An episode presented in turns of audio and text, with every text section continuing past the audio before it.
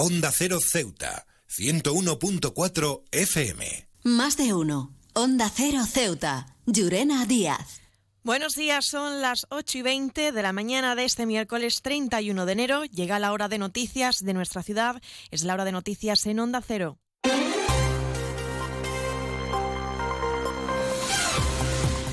Y comenzamos, como siempre, nuestro informativo conociendo la previsión meteorológica y es que, según apunta la Agencia Estatal de Meteorología, para la jornada de hoy tendremos cielos cubiertos con probabilidad de lluvias, temperaturas máximas que alcanzarán los 17 grados y mínimas de 15. Ahora mismo tenemos 16 grados y el viento en la ciudad sopla de levante. Servicios informativos en Onda Cero Ceuta. Pues entramos de lleno en nuestros contenidos y la Asamblea de Ceuta va a celebrar hoy la sesión de control al Gobierno correspondiente al mes de enero, donde las diferentes formaciones políticas van a interpelar por diversas cuestiones. El Grupo Socialista solicitará al Ejecutivo local que cumpla con las promesas de los salazoneros de Ceuta. El diputado socialista Sebastián Guerrero reclamaba medidas urgentes para proteger esta tradición ancestral. Desde el Partido Socialista de Ceuta creemos que es urgente dar todo el apoyo que necesitan los maestros salazoneros. Habida cuenta que esta temporada tampoco tendrán el mercado de salazones que el gobierno lleva años prometiendo. Y lo primero que hay que hacer es garantizar unos secaderos que cumplan todos los requisitos para que puedan tener un registro sanitario, poner coto a la competencia desleal y difundir como se merece el valor de esta tradición milenaria. Y seguimos hablando de más interpelaciones porque Vox Ceuta presentará una serie de interpelaciones relativas a la rehabilitación del Parque de Santa Catalina o sobre los eventos culturales desarrollados en el Centro Cultural de la Estación del Ferrocarril, entre, entre otras cuestiones. Escuchamos al líder de la formación, Juan Sergio Redondo.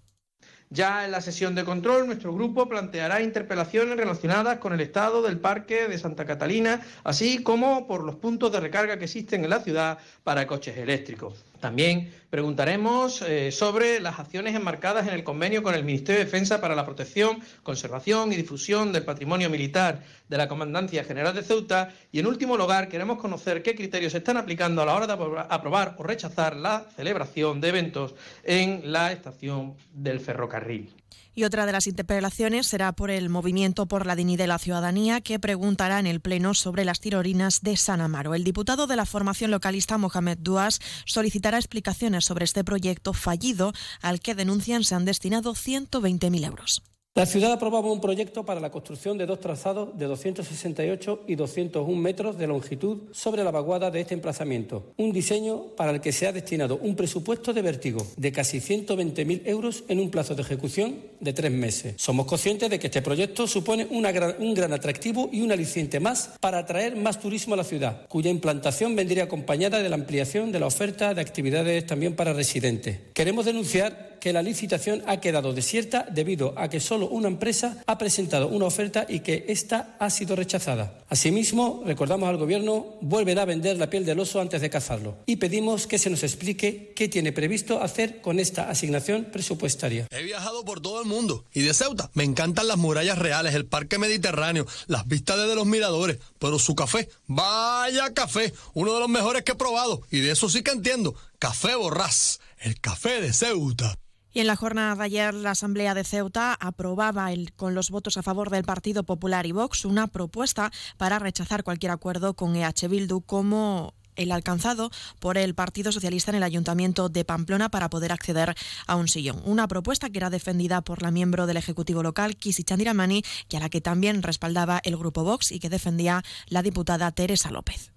De lo que ponemos de manifiesto es que en este caso se ha llegado a un acuerdo en el Ayuntamiento de, Pamplona entre el Partido Socialista y EH Bildu para acceder al gobierno del Ayuntamiento, es decir, otra vez por acceder a un sillón como algunos de los que están aquí nos han acusado, sobre todo cuando el presidente del Gobierno decía el Partido Socialista de Navarra y el Partido Socialista Obrero Español tenemos la misma posición. Con Bildu no se acuerda nada pactan los sillones de la vicepresidencia de esta Asamblea con el partido del golpe continuo al orden constitucional y el golpe continuo al Estado de Derecho. Y el partido que ha incorporado a la dirección del Estado al comando político de ETA, a Bildu. Ese es el Partido Socialista con el que ustedes pactan en esta Asamblea. En CESIF la Central Sindical Independiente y de Funcionarios, todo lo que hacemos es gracias a ti. Porque con tu confianza y apoyo, tú lo haces posible. CESIF es otra clase de sindicato. Independiente y profesional, transparente y cercano. Sindicato más representativo en las administraciones públicas de España y en muchas empresas privadas. Sea cual sea tu profesión, en la función pública o en la empresa privada, CESIF es tu sindicato. Vota CESIF. Defiende tu trabajo. Onda Cero Ceuta, 101.4 FM. Más noticias en Onda Cero. El Consejo General del Colegio Oficial de Médicos de España ha elegido a Ceuta como sede de celebración del Pleno y la Asamblea General que se llevarán a cabo este viernes en nuestra ciudad. Una decisión relevante ante la necesidad de que Ceuta cuente con una sanidad digna, además de histórica, así lo transmiten en un comunicado el Colegio Oficial de Médicos de la ciudad. Y en otro orden de asuntos les contamos que la Asociación Española contra el Cáncer en Ceuta ha preparado una jornada este jueves dedicada a informar sobre esta enfermedad, unas ponencias que se desarrollarán en la Biblioteca Adolfo Suárez y correrá a cargo de destacados profesionales cuyo objetivo es concienciar a la ciudadanía de la importancia de seguir unos hábitos de vida saludable que eviten la aparición del cáncer. También les contamos que AENA ha aprobado un paquete de incentivos para los 32 aeropuertos y helipuertos que tuvieron menos de 3 millones de pasajeros en 2023, entre, entre los que se encuentran el de Ceuta. La aerolínea quedará exenta de pagar la tarifa por pasajeros de los viajeros adicionales a los del 2020 durante tres años consecutivos. Además, en el caso de Ceuta y Algeciras, se mantienen los incentivos anuales que tienen como objetivo estimular la conectividad. Y un apunte más. En sucesos, el juzgado ha condenado a seis meses de prisión al hombre que amenazó a una menor cuando se dirigía a su colegio, al colegio Príncipe Felipe. El detenido ha reconocido los hechos y ha aceptado por conformidad esa condena.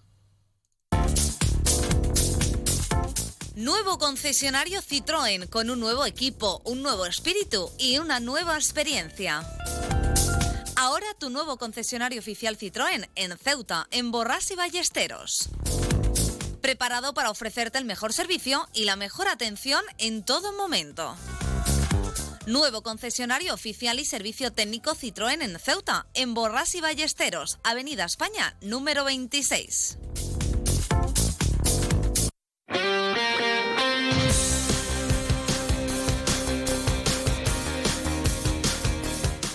Y es momento de pasar a conocer la información deportiva. Les contamos que ya se ha celebrado la primera reunión de coordinación para la octava edición de la carrera cívico-militar Cuna de la Legión, que se va a celebrar en Ceuta el próximo día 2 de marzo. Se prevé la participación de 5.000 personas.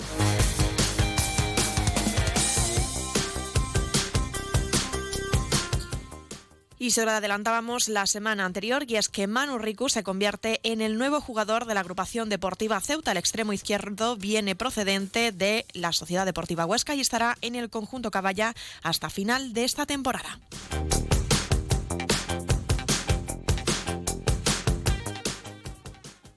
Más de uno. Onda Cero Ceuta. Llurena Díaz.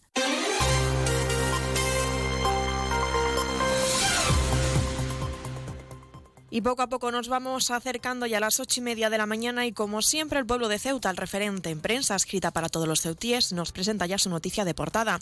La segunda fase del Paseo de la Marina se ejecutará en el primer trimestre del año.